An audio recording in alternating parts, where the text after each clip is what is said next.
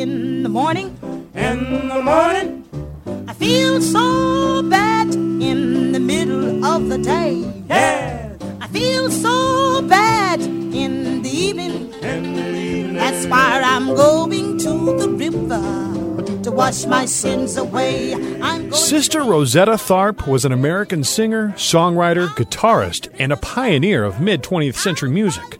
She attained popularity in the 1930s and 40s with her gospel recordings, characterized by a unique mixture of spiritual lyrics and rhythmic accompaniment that was a precursor of rock and roll. She was the first great recording star of gospel music and among the first gospel musicians to appeal to rhythm and blues and rock and roll audiences, later being referred to as the original soul sister and the godmother of rock and roll. No, no, no, no, no, no, no, study. Well, no, I ain't gonna study. Study no. She influenced rock and roll musicians including Little Richard, Chuck Berry, Elvis Presley, and Jerry Lee Lewis. When Johnny Cash gave his induction speech at the Rock and Roll Hall of Fame, he referred to Sister Rosetta Tharpe as his favorite singer when he would listen to her on the radio as a child. WHBQ, uh, and they had a program on there called Red Hot and Blue late at night where they played back then what they called race music. And there I heard some of my my earliest heroes, and it was at the Home of the Blues record shop where I bought my first recording of Sister Rosetta Tharpe singing those great gospel songs. Willing to cross the line between sacred and secular by performing her music of light in the darkness of nightclubs and concert halls with big bands behind her, Sister Rosetta Tharpe pushed spiritual music into the mainstream and helped pioneer the rise of pop gospel. I'm so glad somehow I've got salvation now. It keeps the spirit moving in my soul. Lottie Henry, a member of Tharpe's backup vocal group, the Rosettes, remembers Sister Rosetta Tharpe's talent. She could play a guitar like nobody else. Nobody.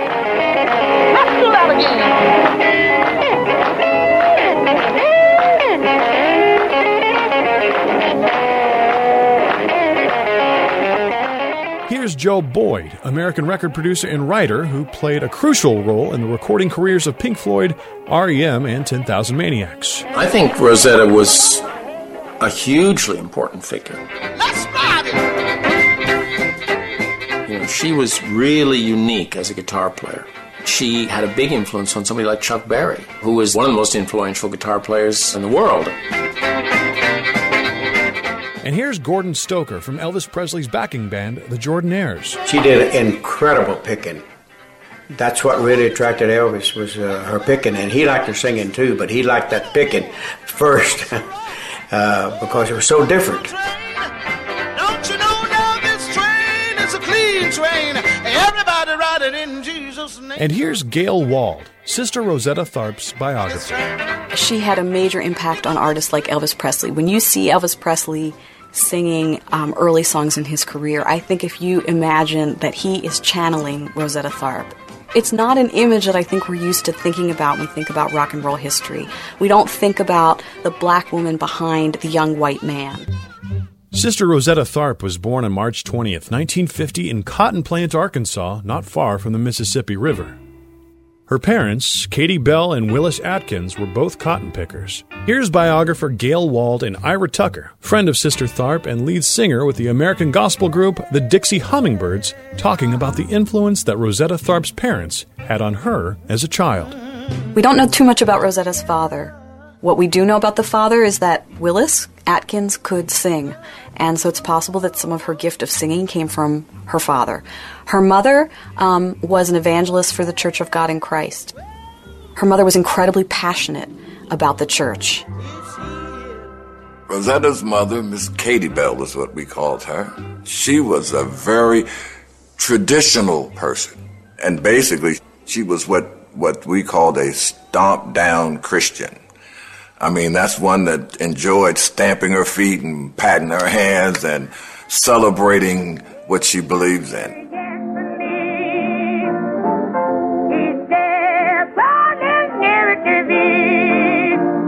And the reason that I think that Rosetta really became such a strong woman was because of her mother. Because her mother, again, was the same type of person. She had no fear. She would take her guitar, she would take her tambourine, she would take her chair, and she would sit outside and play for people and try to convert them and to get them to go to church. In 1921, Katie Bell left Rosetta's father to become a traveling evangelist for the Church of God in Christ. Taking six year old Rosetta, she left Cotton Plant, Arkansas, and joined the exodus of poor black Southerners heading north. There was work in Chicago, and even something more crucial for the young Rosetta.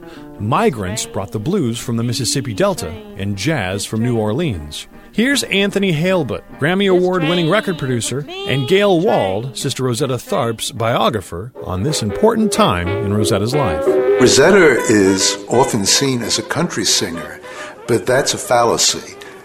Her major development occurred very early. She moved to Chicago when she was six. She and Mother Bell joined Robert's Temple Church of God in Christ, and the Chicago Sanctified Church was bubbling with musicians and new songs. And so she was exposed to something that was new. It was not rural, it was an urban kind of religious singing. It was at that church where she first really started performing, um, where she was the main attraction. There's a great story that has her being put when she's six years old on the top of the piano, um, holding a guitar, being put there so that she could be seen by the congregation and playing and singing and charming everyone with her talent and her precociousness. And when we come back, more on the life of Sister Rosetta Tharpe, the godmother of rock and roll, who influenced everyone from Elvis Presley to Johnny Cash and Chuck Berry.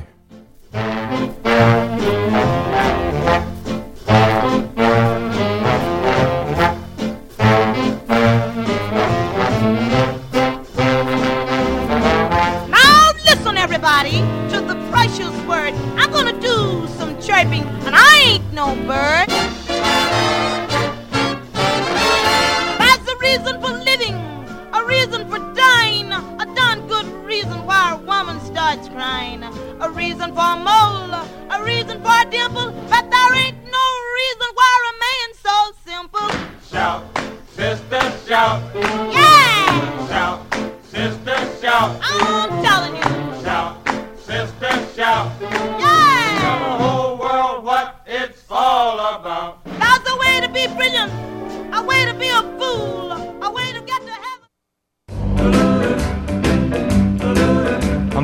Stick like glue. Stick because I'm uh, stuck on you. This is Our American Stories. You're listening to Elvis Presley. Some people think he was the king of rock and roll. But Elvis Presley said that the real queen of rock and roll, the godmother of rock and roll, was Sister Rosetta Tharpe. And we're listening to her story right now. Jesse's doing a great job, as always, on these music stories. I would urge you, if you get a moment, put in the words Sister Rosetta Tharpe and Didn't It Rain on a YouTube search. And you will see something extraordinary. And everything we're talking about, you're going to see. The way she held that Gibson SG, a white Gibson SG, as she comes off a carriage in Manchester by a train station in a white mink coat, gets in front of a small uh, ensemble. There are a bunch of white British kids waiting for this African American lady in a white mink coat holding a white Gibson SG, doing the duck walk, all the moves that you'd see from Chuck Berry and Keith Richards. She created so many of them. But let's now return to the story of Sister Rosetta Tharpe. I'm so glad somehow I've got salvation now. It keeps the spirit moving in my soul. Here's Anthony Heilbut, Grammy Award winning record producer, talking about Sister Rosetta Tharpe's early performances before her teenage years. There's something within me that's just holding the rein. She told me that when she was a girl, not even 10, she was immediately seen as an all purpose musician. She'd go to a revival and she'd play her guitar. And if the people would get happy afterward and shout, she would drop the guitar and run to the piano and accompany them with her piano chords. And then she might get up and cut a couple of dance steps herself. She was a phenomenal showwoman. On life battlefield.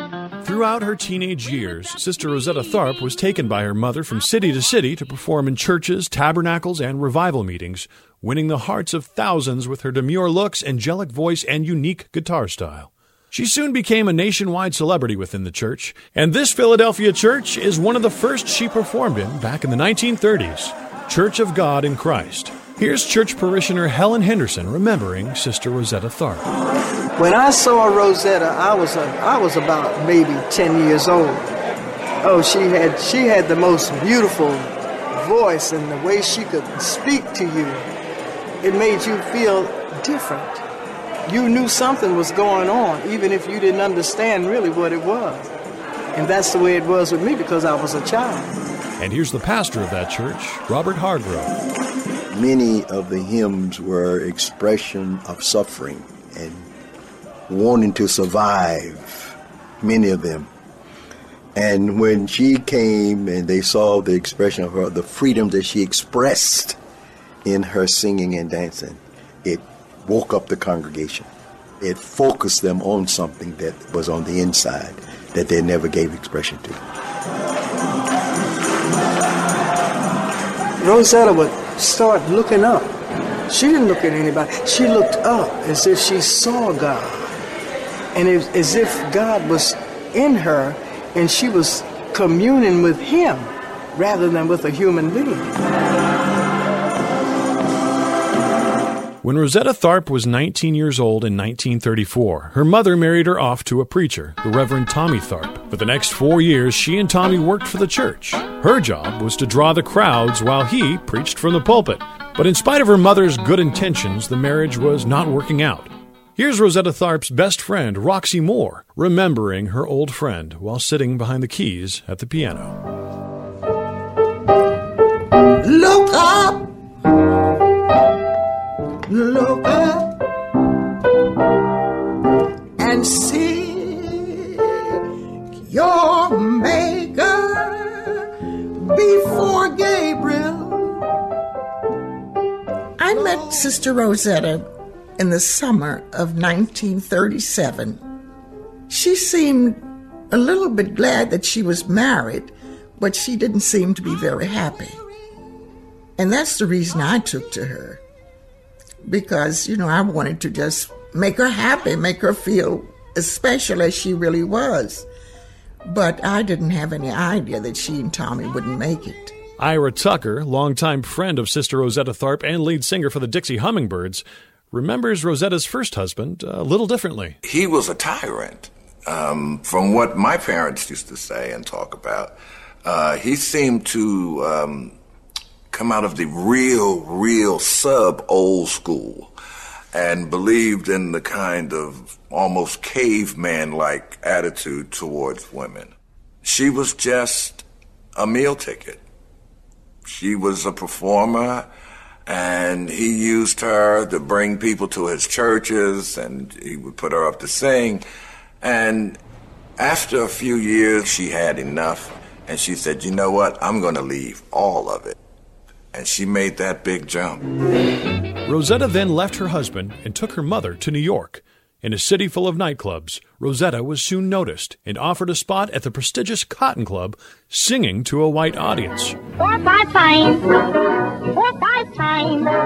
It's my delight to drink things right. Four, five But the song she was given by the men in charge made no mention of God. The lyrics were about pleasing her man. Here again is Roxy Moore and Ira Tucker. it was like a bomb had dropped on gospel music when she flipped it, it was like what you know i can't believe she's that's sister rosetta tharpe she's not supposed to be singing that kind of music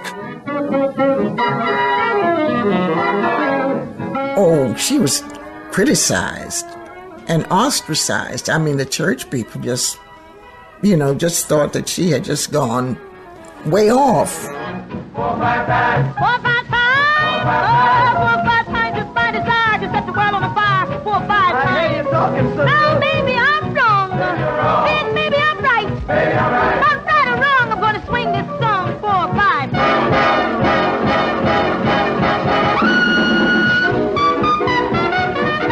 Actually, it was hurtful to a lot of people because they felt as though they had lost something.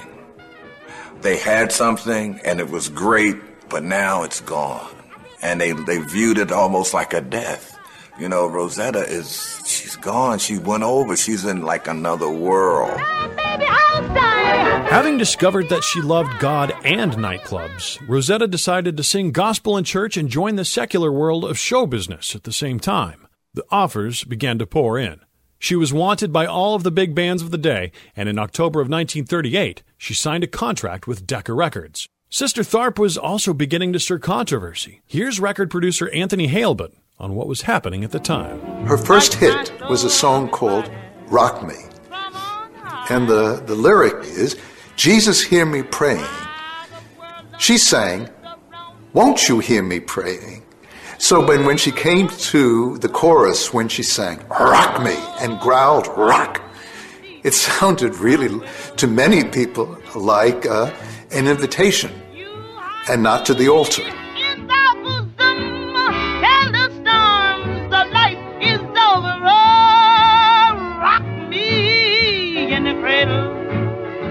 Here's biographer Gayle Wald talking about this part of Sister Rosetta's life. Recording the song in that particular way marked her as someone who was having the nerve to reinterpret a spiritual song for a secular audience. I think there was also a piece of her that was just rebellious.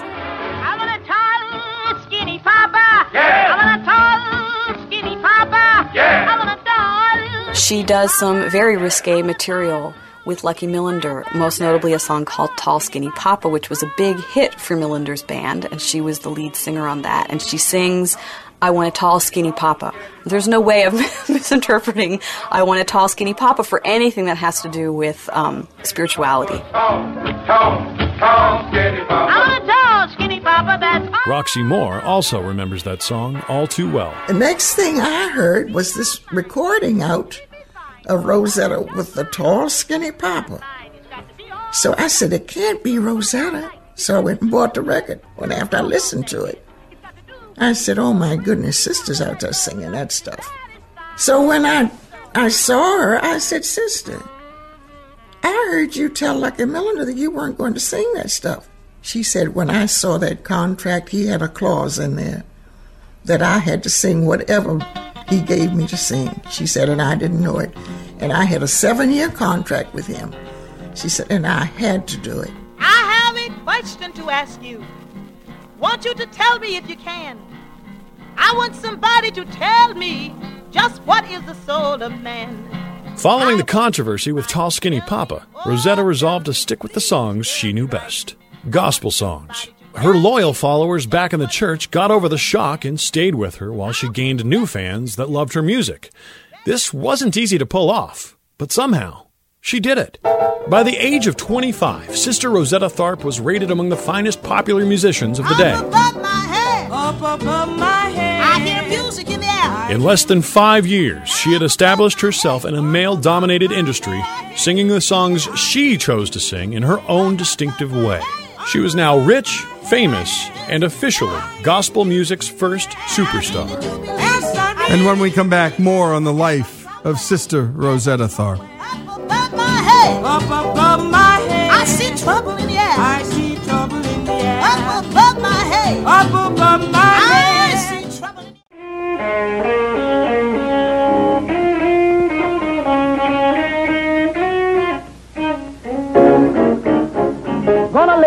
This is Our American Stories, and now our final segment on the life of Sister Rosetta Tharpe. In a highly segregated society, black and white musicians performing together back then was considered highly taboo. However, Sister Rosetta Tharpe was more than happy to defy convention. All we hear church people say, they are in this holy way. There are strange Gordon Stoker, from a band called the Jordanaires, remembers one such act of defiance. She was more or less a pioneer in asking us to even to perform with her. She called us her, her four little white babies. And I thought it was so cute that you know that she referred to us as that as, as that way. I thought that was something I'll never forget. And we just loved to sing with her because when she started snapping her finger, man, and started singing on a tune, you couldn't help but sing.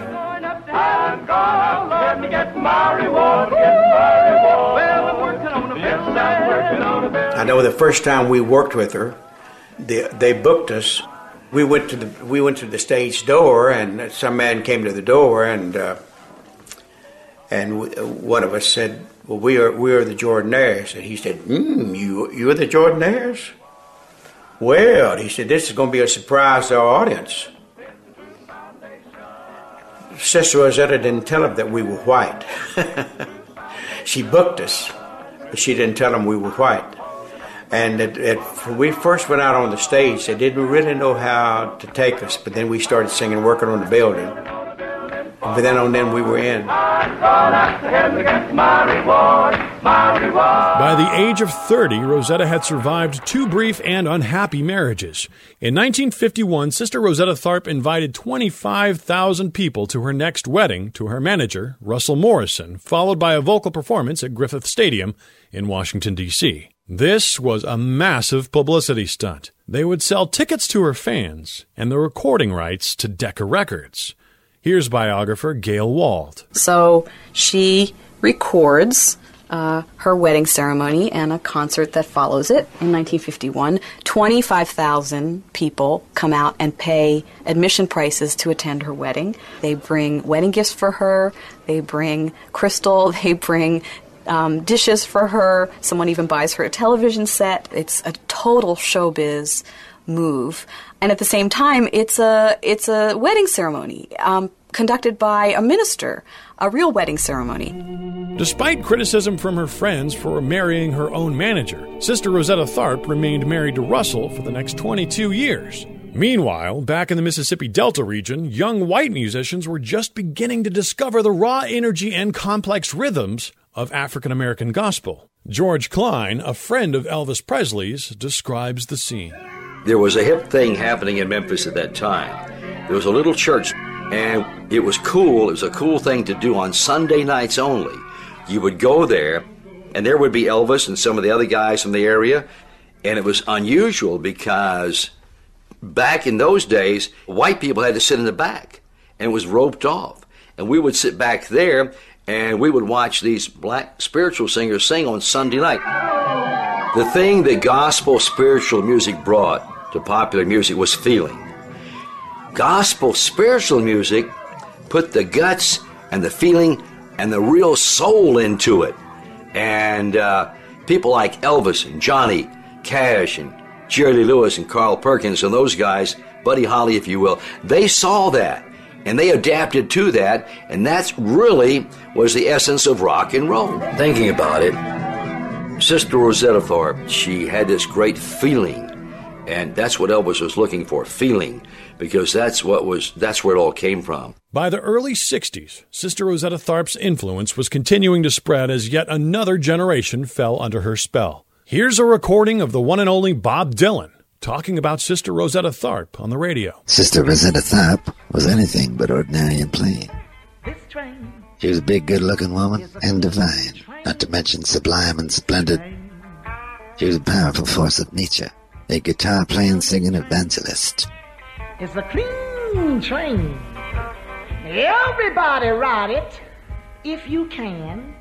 You know, she traveled to England with Muddy Waters and a whole bunch of other blues performers in the early 60s. And I'm sure there are a lot of young English guys who picked up an electric guitar after getting a look at her. In the summer of 1964, Sister Rosetta Tharpe was booked to perform in a British gospel television music special. The musicians were all American, the audience, English students. The venue, an old railway station just outside Manchester, England. Joe Boyd, the tour manager of the 1964 Folk, Blues, and Gospel Caravan, remembers that performance. The Manchester gig was a curiosity in the middle of the tour for us.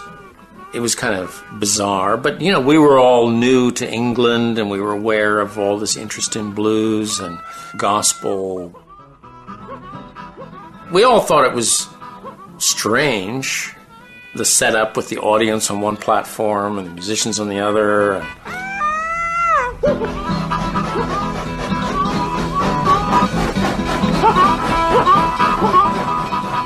And she rose to the occasion.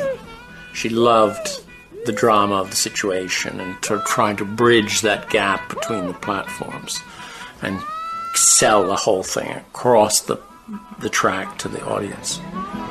By now, Sister Rosetta Tharpe was 49 years old and she had been touring on the road for 40 of those years. But even in cold, wet, windy England, the magic was still there.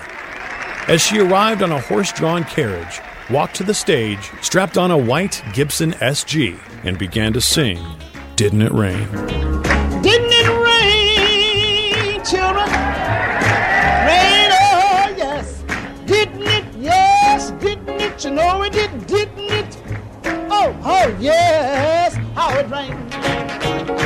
While Rosetta was away in Europe, her mother was becoming increasingly frail. In 1968, Katie Bell died. For 53 years, she had stuck close to her daughter, through good times and bad, and the one constant figure reminding Rosetta of her faith in God. The loss took a heavy, heavy toll on Rosetta. She became increasingly depressed, and to make matters worse, she was diagnosed with diabetes. There is a divine power. I believe it. I don't know about you, but I got to believe it because I was raised that way. I sing this song. Made in 1970 in Denmark, this is the last known recording of Sister Rosetta Tharpe performing. Precious Lord, take my hand, lead me on, and let me stand. I'm tired. You done worked so hard, and I'm weak. My body is Rosetta's friend Roxy Moore noticed a black spot on Rosetta's foot one day and told her to have it checked out by a doctor. Roxy Moore and Ira Tucker described what happened next. through the storm. She wouldn't listen to anybody. So the next thing, foot started turning black. Then she did have to go to the doctor. Then they found out they had to cut a leg off. Just the same. Sometimes she would call me and say, Sister, please come. Please come to see me. And I would say, All right, I'm coming. But the last few months I didn't go because, you know, Russell was acting like he didn't want nobody taking over from him. When I went over to see her and said she was in the bed and she was, and she, she would say, where's Russell? I said, downstairs. And she would say, he's asking you about shows, right? And I said, no, he didn't say anything. He said, yes, he is. He, he wants to know if I'm going back. She said, and I'm going back. But I'm not going to tell anybody when I'm coming back, but I am coming back. But she never did. On October 9th, 1973, the eve of a scheduled recording session, Sister Rosetta Tharpe passed away in Philadelphia, Pennsylvania, as a result of a stroke. She was buried in Northwood Cemetery in Philadelphia. In 2008, some 35 years after Rosetta's death, the governor of Pennsylvania declared that the 11th of January will be known as Sister Rosetta Tharpe Day. For Our American Stories, I'm Jesse Edwards. And great job as always, Jesse. This is Our American Stories. Yes, didn't it? You know it did, didn't it? Oh, oh yes, how it rained. I said it Hanging out on the coast. Oh, well, those plans are long gone. And he said, they're goes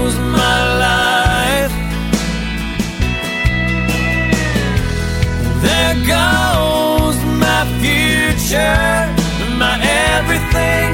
Might as well kiss it all goodbye.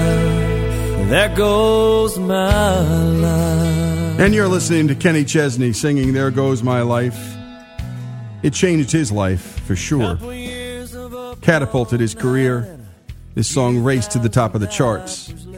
And on this show, we love music. I think it was Aquinas who said, When we sing, we pray twice. And there's nothing like it. Shut up, just listen. And we're going to do the story behind the story of this song, and we've done it for a few others. Gimme Shelter, what a story that is. Another Brick in the Wall. And we did it for Light My Fire. And this song, There Goes My Life, has quite a, a story behind it. Songwriter Neil Thrasher thought he knew everything about his best friend, fellow writer Wendell Mobley. And this is from Country Weekly. But as he pitched a song idea to Wendell, Neil would tap into a tender, secret corner of his friend's life where an anguished memory had been bottled up for 19 years. We were writing together, Neil begins, and I came out on the front porch and said, Why don't we write about a teenage boy who got his girlfriend pregnant, but they hung in there? I'd even had the words, There Goes My Life, in my notebook for over a year. At that point, Wendell softly spoke up. He tearfully told Neil about a daughter that he fathered while he was still in high school. My daughter's name was Lexi, Wendell explained to me. We lost her when she was a year old. Her birthday is March 17th. So these good friends didn't know this until this moment. Though he had been Neil's friends for years, Wendell had never shared this part of his life. Quote, I've been getting kind of funky around her birthday, wondering what she'd be like now. Wendell confesses with a crack in his voice. Neil brought this song idea up at the right time. The revelation rocked Neil to the core.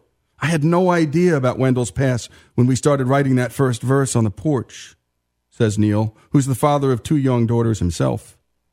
I've got to tell you, being friends with Wendell as long as I had been and finding out something like that, man.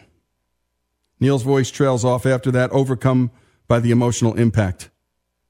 He pauses for a moment to collect his thoughts. That just got all over me. I broke down in front of my wife. As the two began to dive into the song, the emotions poured out like water. We cried and wrote and sang and ate and cried and wrote and sang and ate, says Neil with a tension releasing laugh. There wasn't any stopping. It was almost like therapy, writing it with someone so close to me.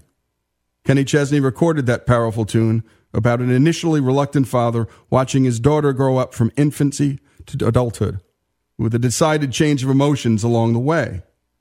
The single took off with rocket speed, hitting number one after just a few weeks. But beyond its chart success, There Goes My Life has wielded a far reaching impact. Neil and Wendell have heard countless stories of estranged fathers and daughters actually reuniting, all because of their song. And of course, it changed for so many people the whole idea of carrying a child to birth that otherwise they may not have wanted to. Right after we were done writing that song, Wendell remembers, Neil and I talked about how this was a perfect marriage between personal and universal storytelling. It's these kinds of stories when you know what's happening all over that is really so rewarding to hear. So I wanted to take you to an ASCAP Songwriters Conference in Boston. And I love these ASCAP Songwriters Conferences, and you hear us play them. Wendell was there, and so was Kenny Chesney. And here's Kenny giving props and respect to the writer and the man whose song, whose story turned into this song. Let's take a listen to Kenny Chesney.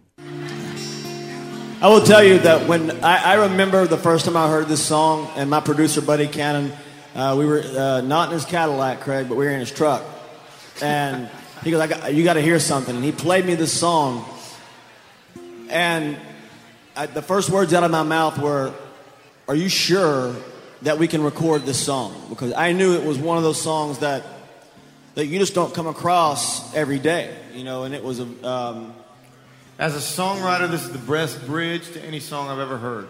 This bridge kills That me. kills me. I, I, cry, I cry when he sings it. Freaks me out every time. So this this song right here, I just want you guys to know. I think it might have been, was it might have been the first single off of the "When the Sun Goes Down" record. I It think. was, yeah. So, um, but I remember sitting in Buddy Cannon's truck, hearing this song, and it was just I, I couldn't believe that I was the guy that got to go out and sing this song every night for the rest of my life. And that's how much I love this song. Help me out, Kenny.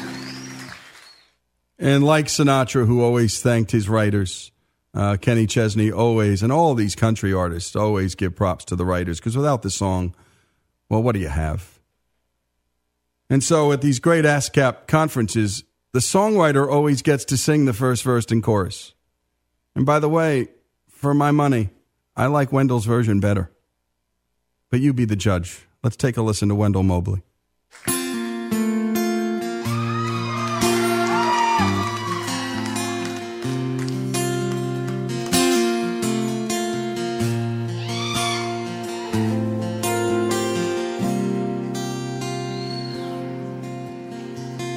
All he could think about was I'm too young for this. Got my whole life ahead. Hell, I'm just a kid myself. How am I gonna raise one? Now, see, that's already a great song. Already. All he could see were his dreams going up in smoke. So much for ditching this town, hanging out on the coast.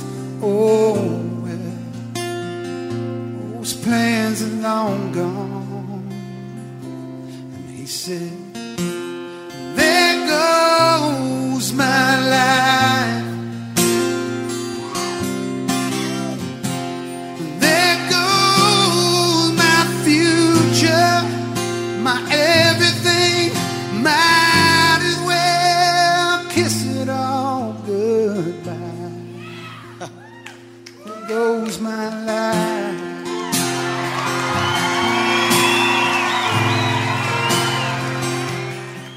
And that spontaneous applause from the audience showing their appreciation to the writer, and the writer, in the end, sharing his life with complete strangers. Let's take a listen to Kenny Chesney, who takes the second verse, hits that great bridge, and then takes it right out to the close. A couple years I'm up all night and a few thousand diapers later. That mistake you thought he made covers up the refrigerator. Oh, yeah. And he loves that little girl. Mama waiting to tuck her in as she fumbled up those steps. She smiled back at him, dragging that teddy bear tight. Blue eyes and bouncing curls, and he smiled. There goes my life.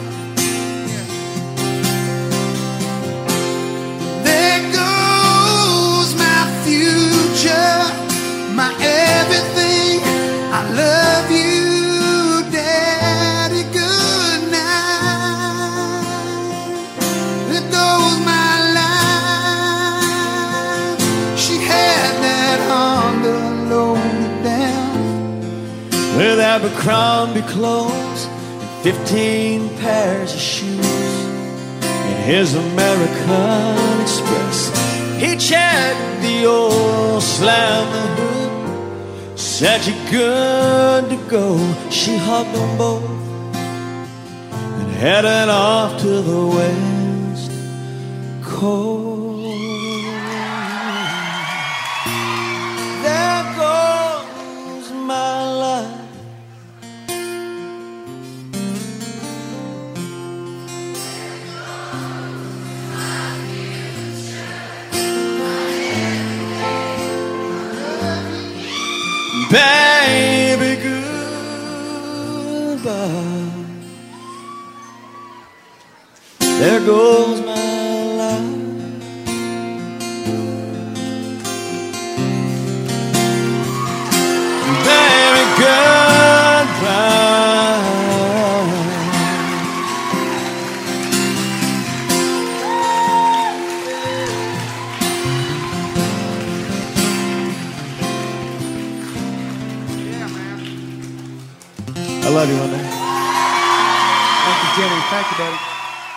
That first chorus, There Goes My Life, resignation.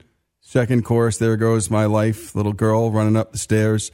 Third chorus, There Goes My Life, she's out of here. The house is empty. Absolutely beautiful. There goes my The story of the story behind the story of There Goes My Life. This is Lee Habib. This is Our American Stories. And great job to the whole crew here as always. There goes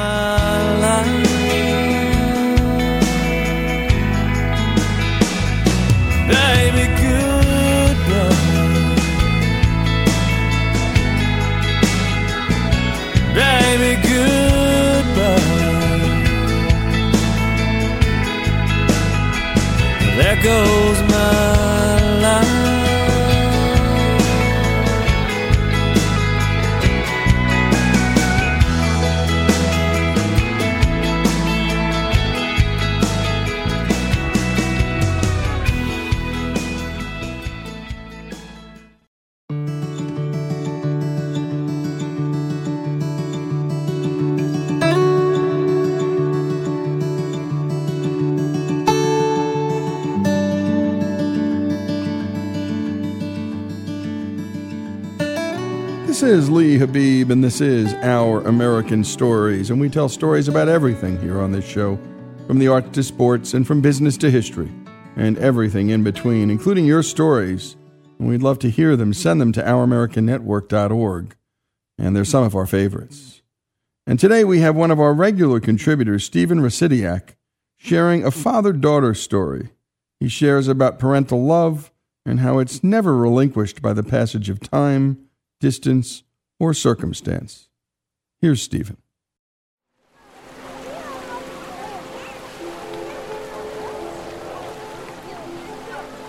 For as long as I can remember, the beach and I have been the best of friends. The sun, the surf, the sand, and me. That is, until Friday afternoons and the approach of another summer weekend.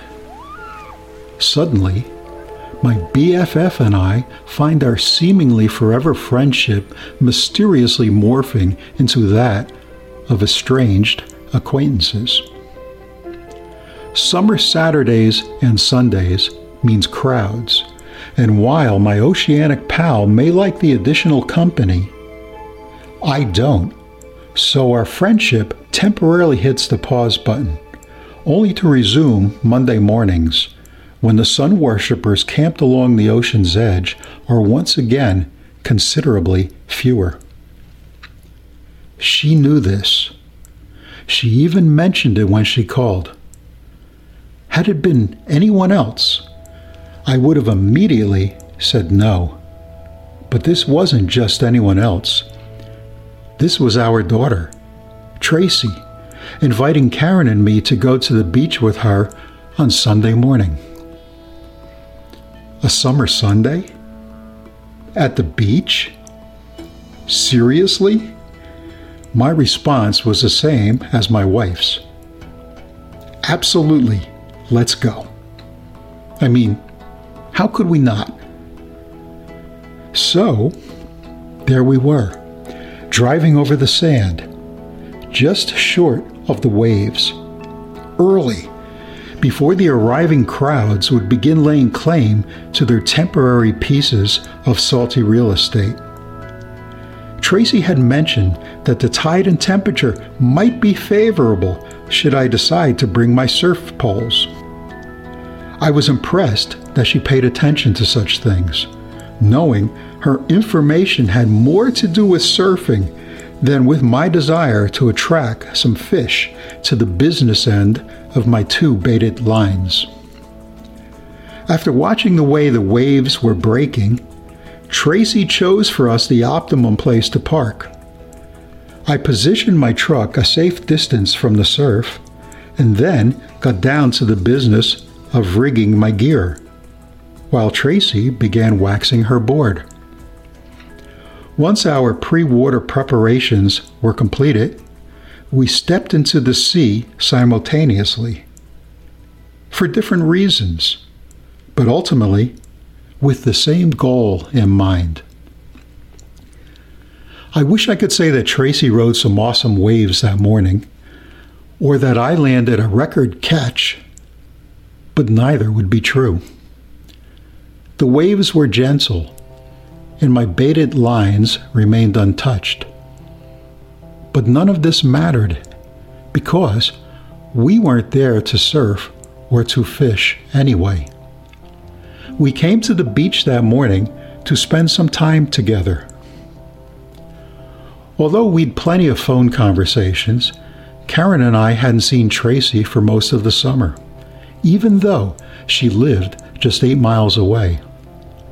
Working nonstop at a couple of jobs, Sunday would be her one day off, and she wanted to spend it with her mom and dad, which is just what she did.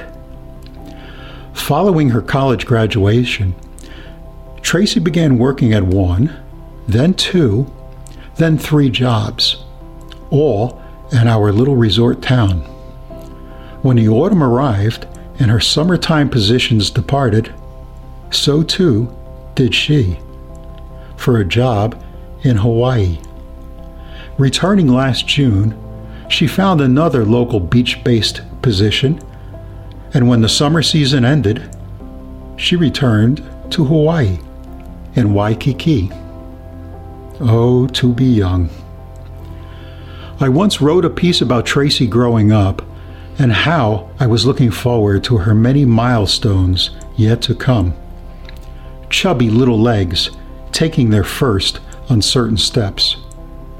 First words, first tooth, first grade. Of high school and boyfriends, driving lessons, the college years. Suddenly, 5,000 miles separate us, and these milestones have come and gone. Faster than I could ever have imagined.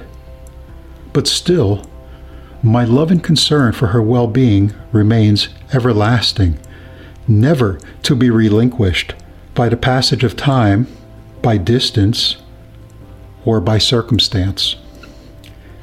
And so, it's with a dash of melancholy and a dose of parental pride that I reluctantly concede.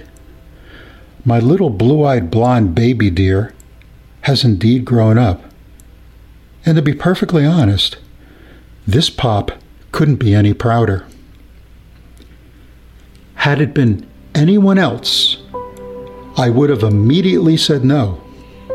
But this wasn't just anyone else. Should Tracy one day return and again ask if we'd like to spend another summer Sunday with her and my best friend, the beach, of course, you already know what my answer is going to be. And good job on that, Faith. And that was Stephen Rasidiak sharing a father daughter story. And we talk a lot about fathers. And so often you hear about fathers and sons, but the impact of a father on a daughter, a mother on a son, a mother on a daughter. My goodness, we know what happens when people don't have either a father or mother the hole it creates.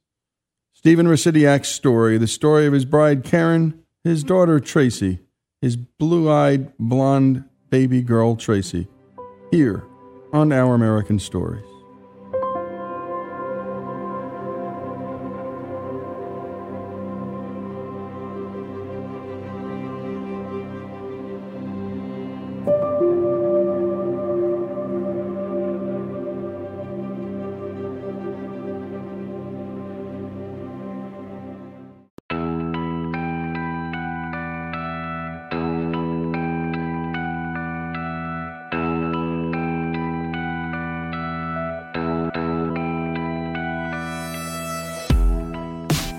We're back with Our American Stories, and now we bring you the story of the unlikely relationship between two of New York City's finest a fighter fighter named Nils Jorgensen and the late billionaire David Koch, a leader of Koch Industries, which employs 67,000 Americans. Nils was off duty on 9 11. When the first plane struck the World Trade Center, he complied with a total recall order for all off duty firemen to report to their firehouses. And that's where Nils picks up the story. I started driving to my firehouse, and then all of a sudden on the radio, I hear second plane is struck. I could somewhat see on my drive the smoke and whatnot, and I'm flying over the Verrazano Bridge. And my wife calls me frantically, Where are you? Where are you? And I said, I'm on the bridge, I'm going in. And she says, No, you're not. Listen to what your dad, my dad would always tell me if there's ever a recall, you follow it or you could end up dead and no one is looking for you. And for some unknown reason, there was no traffic. It was eerie. And I'm flying and I'm going, but wait a minute, I don't have my fire gear. What the hell am I gonna do? She hung up the phone screaming at me, and my wife doesn't curse. She said, Those effing buildings are gonna go down and you'll effing die. Go to your command where you're supposed to. And I heard my father in my ear, and he's just, my father doesn't say a lot, but when he says something, it's profound. And I remember him always saying, Kid, never be a freelancer. You follow your orders, you follow your training. Something real bad goes down. And this was after the 93 bombing because I was at that. And we used to always talk and say, It's going to happen again. And he said, You follow your orders, go to your firehouse, get your gear, and you get your further pending orders.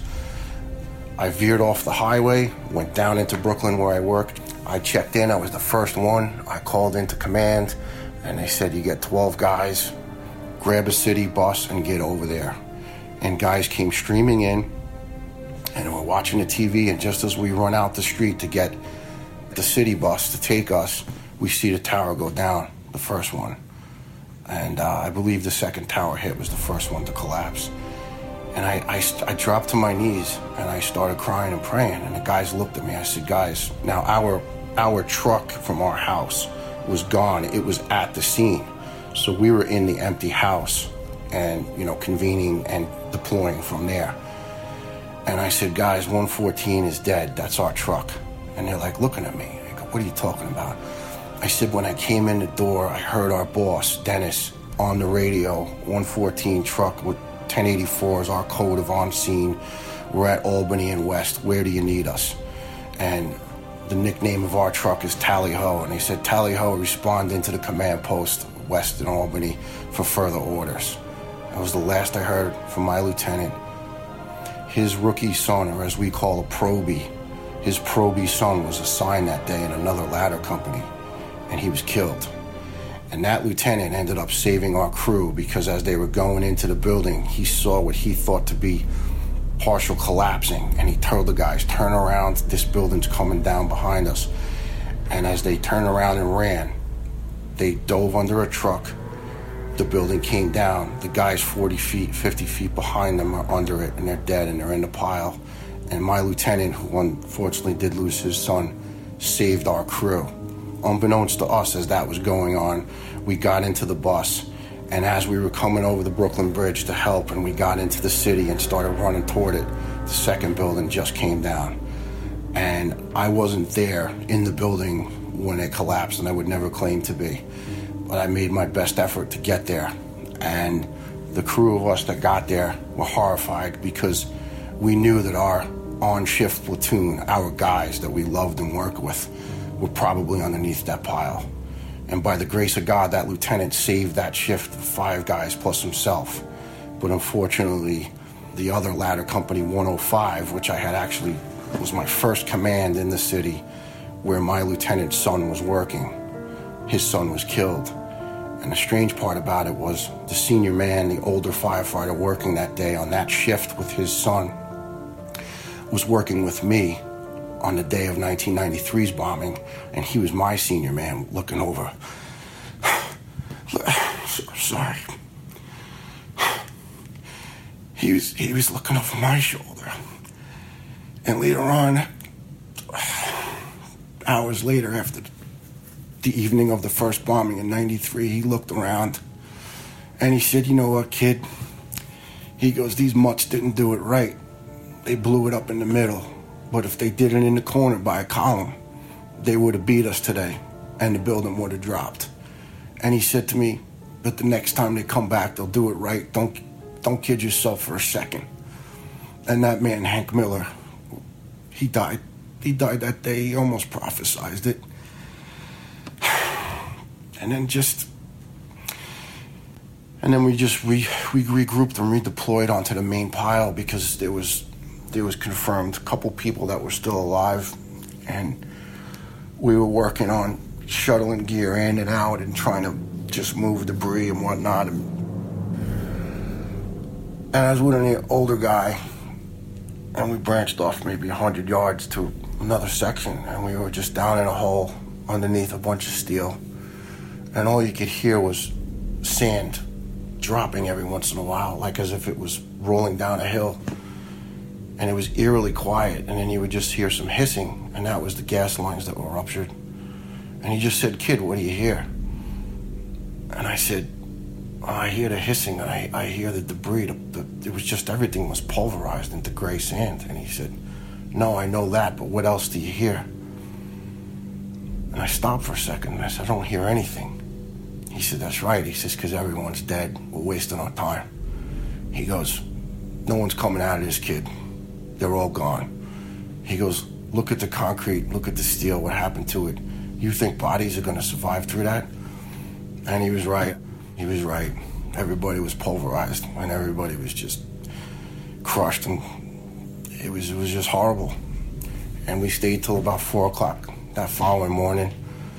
We couldn't breathe. We couldn't. We just we, we were caked and filled with dust in our throats and our eyes. Couldn't see at points in time. And the lieutenant just decided, he says, guys, we need to regroup. Got to try to get back to our firehouse, clean up, get some supplies, and get right back here in the morning. So we hopped on a city bus and uh, we walked down to the battery tunnel, and they told us there'd be buses, hopefully, to get us back over to Brooklyn. And we returned to Brooklyn, and the guy couldn't, for some reason, I can't remember why, he couldn't go up the main street where we were on, so he dropped us off. So we went, we walked up the hill, and we were all having a hard time breathing, and it felt like we swallowed a box full of razor blades. And I, I was really having trouble walking up the hill, and I, it was it was the worst sore throat you've ever had. But then down from your roof of your mouth to the insides of your stomach. And I remember one of the older guys with us. He said, "You know what, guys, we're all dead." And I said, "No, no, Dan, we made it." He goes, "No, you don't understand." He goes, "This crap we breathed in, we're all dead men." And out of the 20 guys that were there that day from our crew, I think I think eight of us have cancer, and some a few of the guys I've been blessed with only one, but a few of the guys have had three different cancers, and by the grace of God, those particular guys are alive. One of my other dear friends came down with three different cancers, and he's been dead now for almost two years. And that guy was right.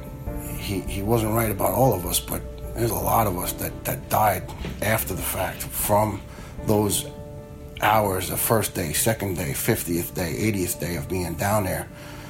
And we went back to the firehouse and we cleaned off and we just got the caked dust out of our, tried out of our throats, out of our eyes. We, we, we, we got some fresh clothes, but the dirty, toxic clothes that we were wearing, we didn't throw them out. We threw them in the wash. We threw them in the firehouse laundry or we threw them in our locker where they sat for a couple weeks until we got a chance to do laundry.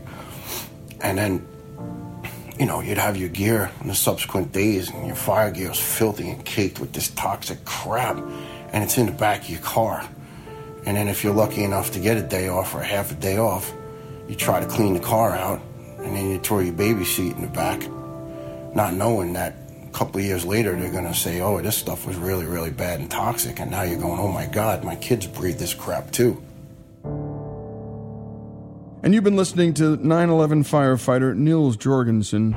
More of Nils' remarkable story here on Our American Stories. Hey all, this is Joey Cortez, a producer of Our American Stories. As always, we'd like to thank you for listening to the show. It's you, our listeners, that make this show possible. From the donations to the stories, without you, we wouldn't be here today. And we would love your continued support. If you feel so inclined, give us a tax deductible donation at ouramericannetwork.org. And while you're there, submit your story too. With your help, we can bring you the very best stories out there. More of Our American Stories after the break.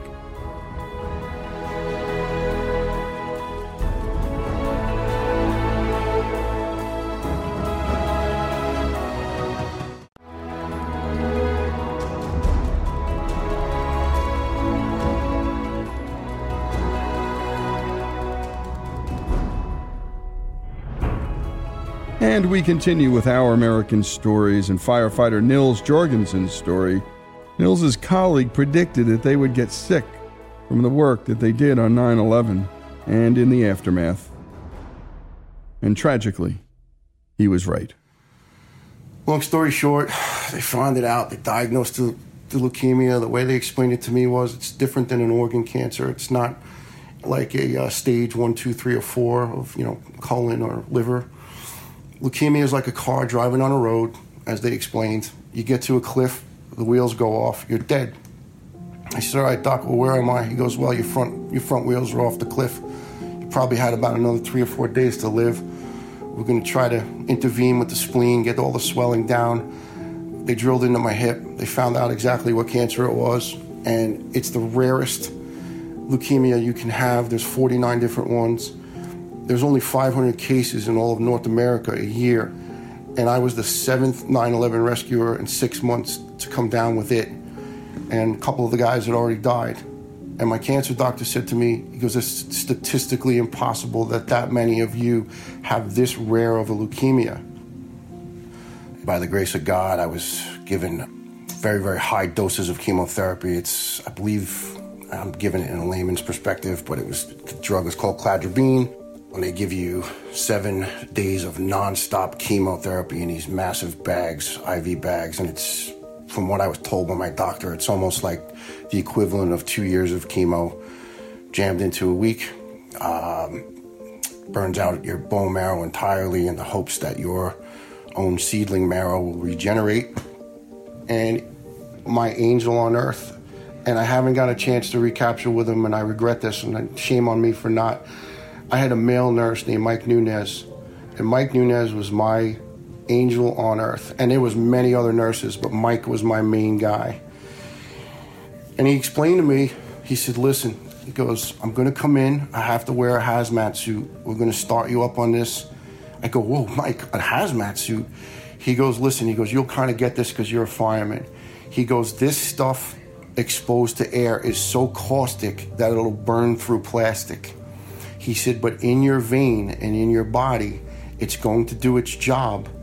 It'll burn. You're going to feel like you're burning your entire body, but that means the drug is working. So I said, well, Mike, I'm forget it. I don't want it. He goes, then you're going to die.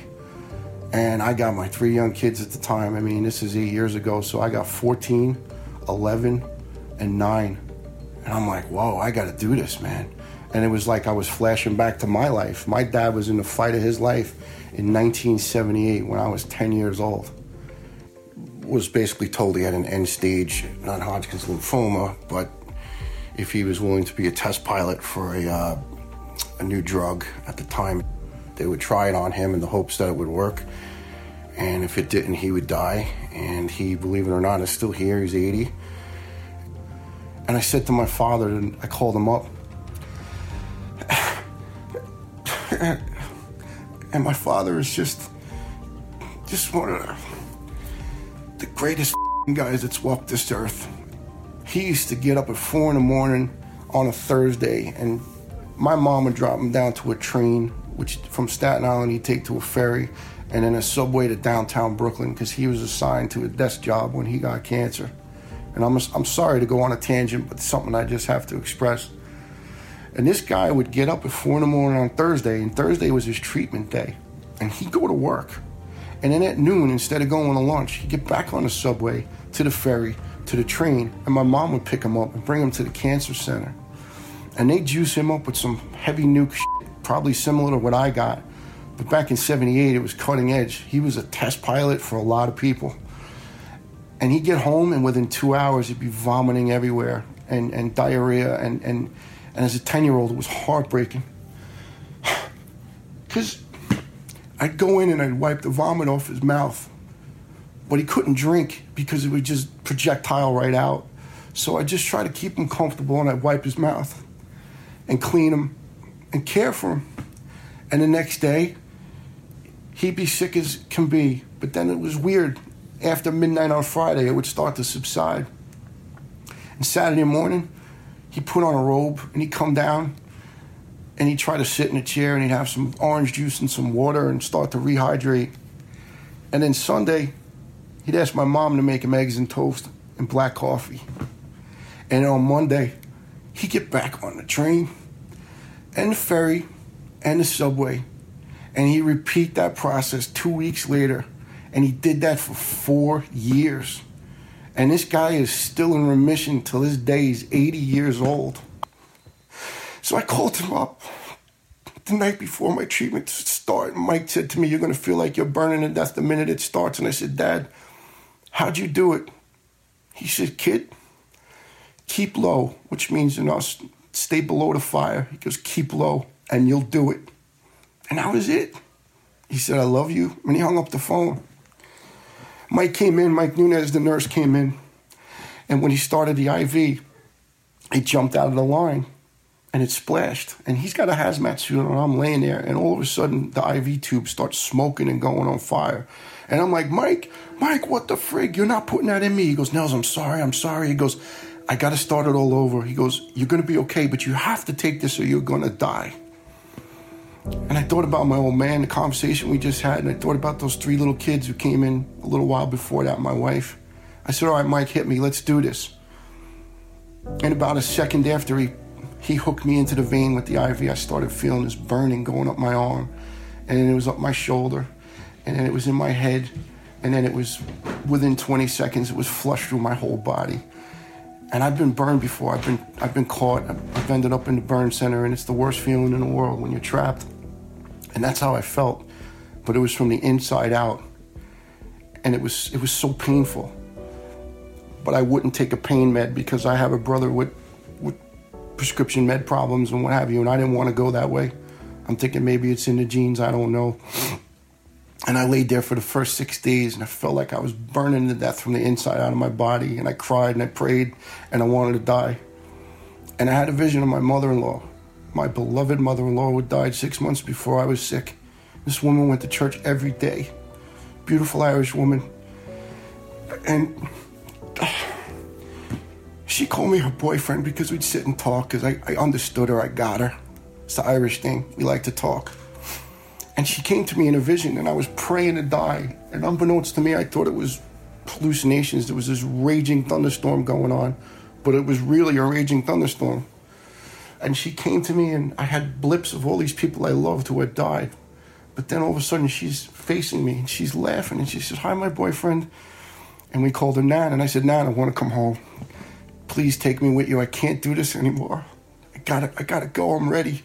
And she smiled and she goes, No, not yet, my boyfriend. She goes, You're gonna be all right. It's gonna hurt, but you'll be okay. I'll see you later. And I'm I'm grabbing for her and she goes.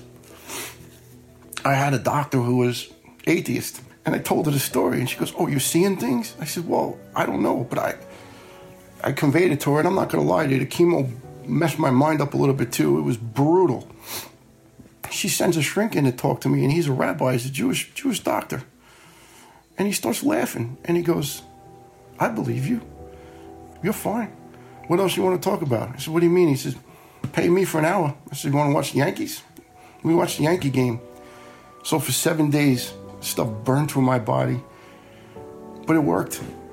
And I'm here. And it was hard going through it, and it was even harder on my wife and my kids. But I'm here, man. And I'm lucky. And you're listening to Nils Jorgensen. I'm here, man, and I'm lucky. I cried and I prayed and I wanted to die. And then he had these visions, and there was that sweet, beautiful old Irish lady praying for him, loving on him. And when we come back, more of Nils Jorgensen's story here on Our American Stories.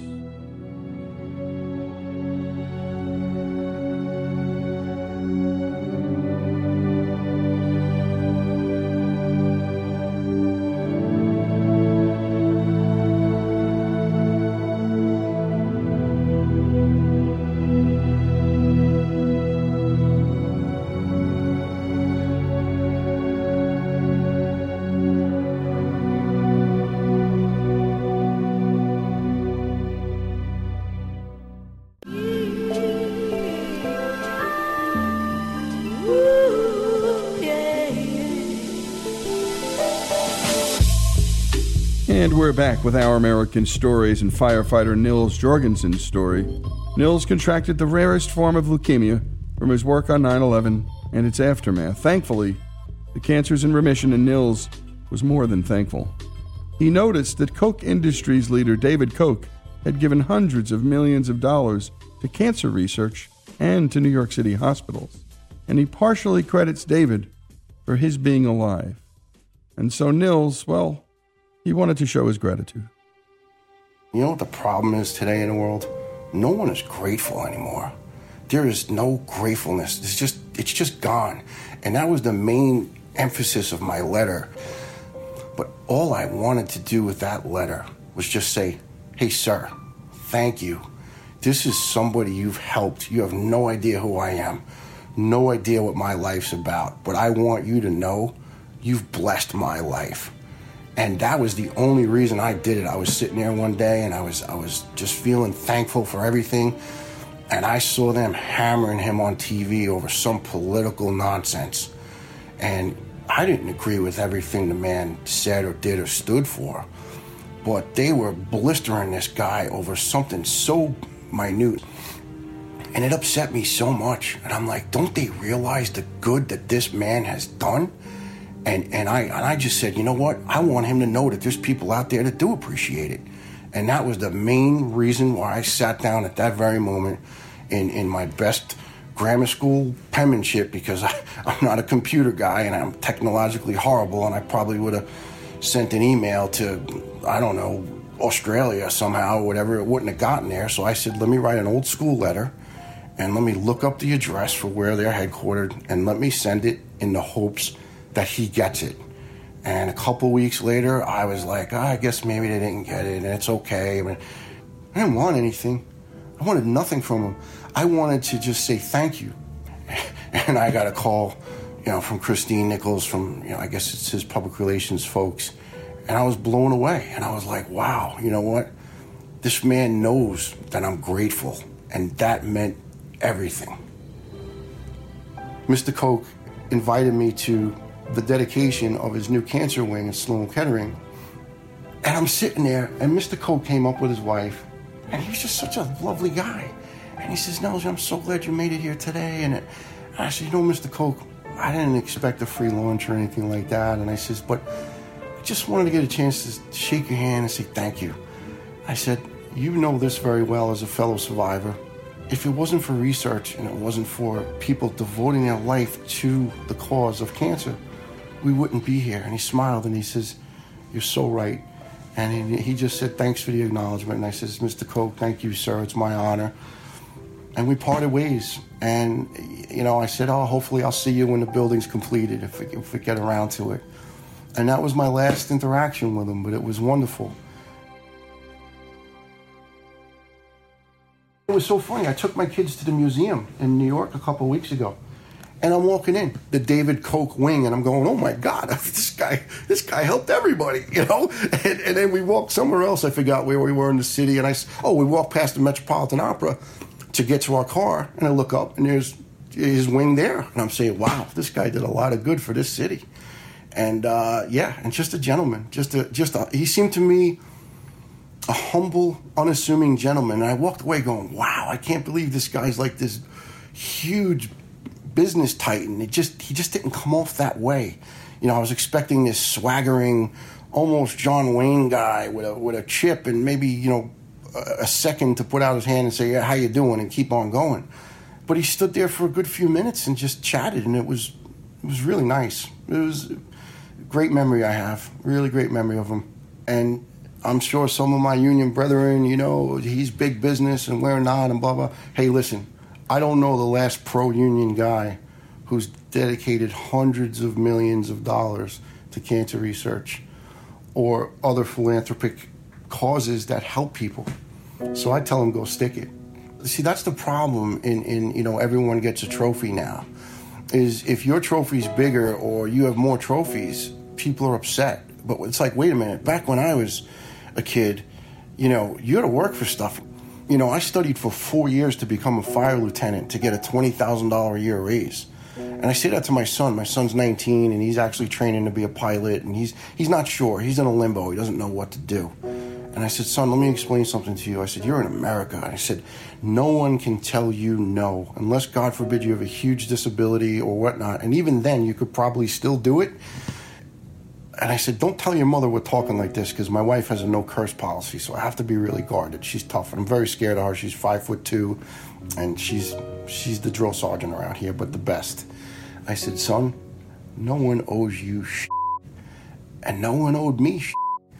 And I said, guess what I did last year? I said, I paid off my house after 25 years. It's paid off. Not a big house, just a ranch, nothing special, but it's paid off. I said, I bought it when I was 24 years old. I got the, the quickest down payment I could scrape together. And my father said, at the minute you can buy a house, you buy a house. And I did. And there was many, many months. Once my wife stopped working and the baby started coming, well, I went, Dad, this is a mistake. He said, kid, just keep as you're going. Don't worry about it. It'll be paid off. And I said it to my son.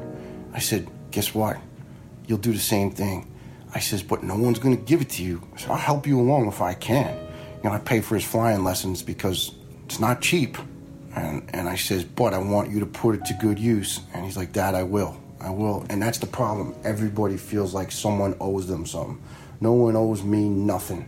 And I say to people, they rip me, oh, my pension, my pension. And to say, listen, I said, I know pensions are a tricky subject. I said, but I did a lot of dangerous, crazy, dirty shit for my pension. And I said, if it's so much money, why am I still out there working with I don't have active cancer, thank God, but you know it's in me or whatever. I said, why would I be out there working as a stagehand if I made so much more? I said, so thank you. Yeah, I'm grateful for my pension, but I earned every penny of it. And, and I said, the beautiful thing is, everything I owned, I worked for, and that is so hard to instill in people. And that's why you know Mr. Koch and his brother were so wildly successful because somebody instilled that the lack of fathers. And I understand sometimes divorce or sometimes death, it happens. But to be brought into the world and from day one never have someone looking after you, that's heartbreaking. And unfortunately, it's omnipresent in today's society. And I don't care what race, it's everywhere. Unfortunately, January of 2012, my career was ended. I was retired off the department medically uh, because with, with certain cancers, you're not allowed to return to fire duty. And that, to me, sounds pathetic, but that was probably the worst day of my life. One of them, because I, I lost what I did. I lost my priesthood. I lost being a fireman and helping people. And one of the weirdest things that totally set me straight after I got cancer, I was really down about losing the job. And my wife said to me, What's wrong with you? I said, I, I can't handle not being a fireman. And she goes, Listen to me. She goes, You got a second chance at life. You got these kids, you have me. She goes, You're gonna have to get past it. And one night I'm at dinner, and I'm cleaning a plate, and my kids are still sitting there. And my daughter goes, You know what one of the best things about daddy getting cancer was? And my son goes, Yeah, he's home with us for dinner all the time. I washed off the plate, and I put it in the dishwasher, and I walked out and I cried. But it's okay. I'm alive, and I'm watching my children grow. Thank God. My uh, oldest daughter, Emily, who's 22, actually was inspired by my nursing care in Methodist Hospital in Brooklyn, New York, where I spent a month. Um, she was inspired to become a nurse, and she's starting her nursing career next week. Just been hired as an emergency room nurse, and I'm so very proud of her. And hopefully, that's the silver lining of cancer. Someone now is going out to the world to help and make a difference. And what a story, what a storyteller. And that's Nils Jorgensen's story. And what gratitude you hear in his voice, what insight, what wisdom. You've met a family. Let's face it, you met his dad, you met his wife. I'm afraid of her too. And I think we're smart we marry someone we're a little bit afraid of. And we met his kids. What smart kids, right? Something good did come of that cancer. He got to eat with his kids every day. And he's so right. No one owes you nothing. I can't say the other word. The FCC prohibits us. But in Brooklyn, well, it's not really a curse word there, it's just another word.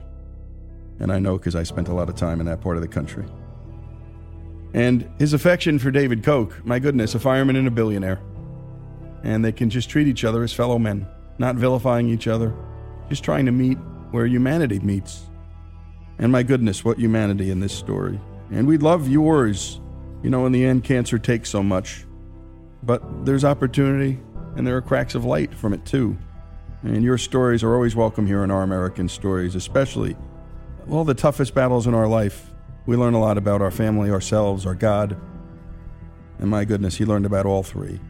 And he's still out there serving. You know, he said he lost his priesthood. He lost being a fireman. He lost being able to help people. Well, that's not true. And he's out there still helping people. He's just got a different collar, a different uniform. But service is in the guy's heart. In the end, well, some people go into business and they serve. And then they take the fruits of that work and they give back.